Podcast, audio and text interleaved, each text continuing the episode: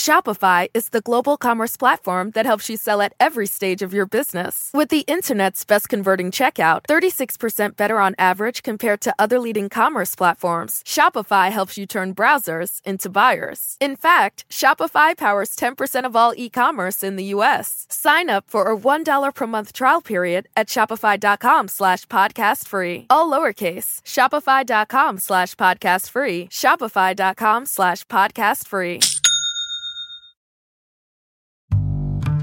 Hey everyone, it's MSNBC's Trymaine Lee, host of Into America, a podcast about being black in America.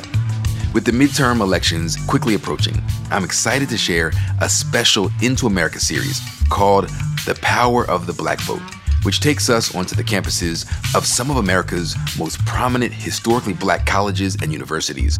I speak with students, community leaders, and government officials to understand the issues that matter to them and how black people are harnessing the power of democracy to shape America's future on the ballot this November.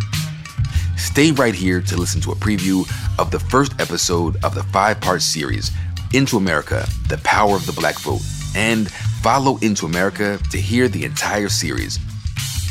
We kick things off at Texas Southern University with a look at the battle over how race and history are taught in schools.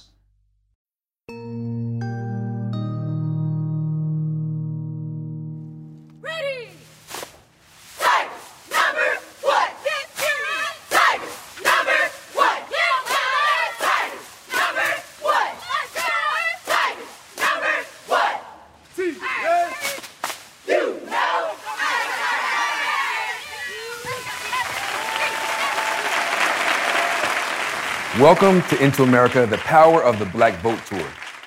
The lessons we learn in classrooms just like the one we're in shapes how we see ourselves and how we see America, and in so many ways, how America sees us.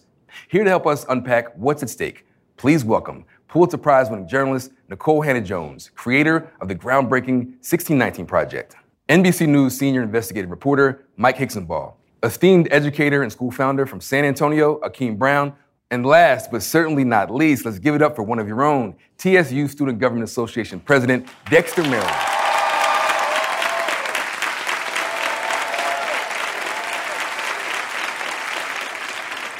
So let's just jump right in, Nicole. Why is it so dangerous to tell the truth in America? Why is it so important to keep American history shrouded in this kind of mythology? That's a great question. That's a two hour lecture, but I'll, I'll, try to keep it short. Um, what we kind of typically think about as history is really memory. So it's kind of how do we as a society collectively think about ourselves? Uh, how do we think about our history? And that history tends to be very managed and manipulated to justify existing hierarchies, to justify power, right? So we all know that we, we are raised with the narrative of American exceptionalism, that we are the greatest and freest society in the history of the world. So, how does one hold that in your hand and the fact that we were founded on settler colonialism, genocide, and slavery at the same time? So, what we do is we marginalize those stories as, yes, it happened, but it's insignificant. Um, so, if we look historically, what we're seeing right now is not new. These battles over uh, how we teach history, uh, what stories we center, what is our collective understanding of our national narrative have been ongoing. And you see them really start to uh, gain traction at times of kind of social discord. That uh, it is in moments that we're seeing with great polarization that conservatives, and it doesn't matter which political party you're affiliated with, but typically conservatives really start to stoke these fights about culture and how we think about ourselves as America, particularly if, if there's a challenge to this idea of American greatness and exceptionalism. You know, beyond simple ignorance, right? What's at stake here? Why does it matter, certainly to, to black Americans, but also white folks who are consuming some of this same mythology? Right. What matters is we have all been taught the history of a country that does not exist. So uh, the history of the country we've been taught doesn't explain January 6th.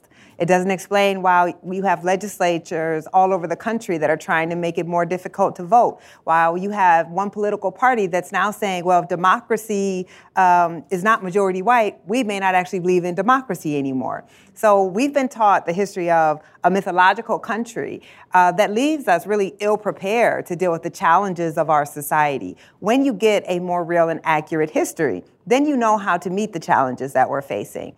But we've all been taught this history very poorly. And because we've been taught this history so poorly, it's impossible for us to understand exactly what is happening in our, in our nation right now. So clearly, there's an attack on the truth. But I wonder how many in this room feel that this assault on CRT in 1619 puts your own sense of self and your life in danger. Does it feel like an attack on black folks as a people, not just the truth? Raise, raise your hand if you, if you have some thoughts. Um, I definitely feel like, well, yeah, people are definitely being attacked because of these laws. Or whenever we are learning about the injustices that we've experienced, they're kind of just like swept under the rug because they don't focus on that growing up as like a black kid in a predominantly white area, I just felt constantly like invalidated with everything that I did or said, just not as important, just in general. And I feel like it's kind of like molding like a new group of people to maintain that like superiority over us and make us feel like our history and our stories aren't as important. And we need that, like, we need to be seen in order to feel important. So that's how I feel about it. Thank you. I have to ask how many of you went to a school where you felt your identity was affirmed? Just about a quarter of the students in the audience raised their hands. Wow.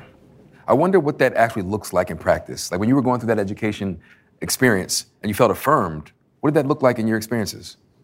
My elementary school was very affirming because one key example I can think about is when Barack Obama became president. As a first black president, all of my black teachers made it very known that a black man was becoming president. We were very like affirming the fact that I had black teachers, black women teachers. Um, our Black History program was a highlight of our year, you know, from music to dance. And it was also very just, you know, affirming as your identity, seeing that you're surrounded by so many black kids and you guys are all happy and enjoying what your culture is at the time. Um, and, and, that really does come from having uh, teachers who directly love you and as well as want to share and explore your experiences. And then as, you know, time progresses and you move on, it's always nice to have a great foundation. That happens in early age, in early stages of kindergarten and preschool and, and first grade and second grade, and then you go into the real world. But it's really in the elementary level that really sets that foundation from your early black teachers who really show you that love that you really need going into this troublesome world.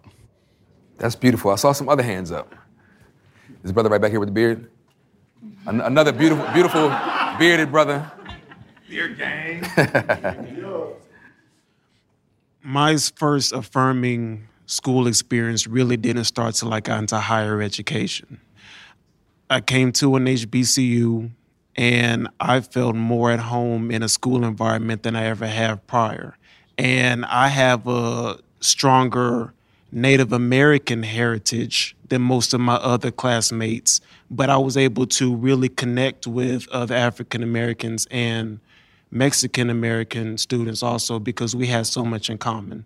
I was more affirming in, in upper education than when I was in secondary school and elementary school because I was the minority of the minority. Okay, what if we talked about anything African American, you can best believe we talked less about what was Native American. You know, it's interesting that you mentioned feeling affirmed once you got to an HBCU. Uh, NBC News Generation Lab surveyed 275 HBCU students in August. One of the questions was, what factors influenced your decision to attend an HBCU? 45% said they wanted to attend a school with other people who looked just like them. Is that part of the beauty of being at an HBCU that you can turn to your brothers and your sisters and everybody is kind of together? Do you feel like that? My man threw his fist up like, yes, sir, this is it.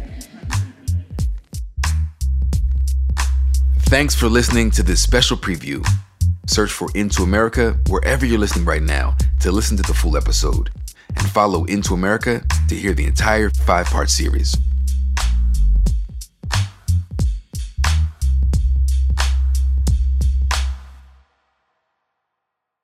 Shopify is the global commerce platform that helps you sell at every stage of your business. With the internet's best converting checkout, 36% better on average compared to other leading commerce platforms, Shopify helps you turn browsers into buyers. In fact, Shopify powers 10% of all e commerce in the US. Sign up for a $1 per month trial period at shopify.com slash podcast free. All lowercase, shopify.com slash podcast free, shopify.com slash podcast free.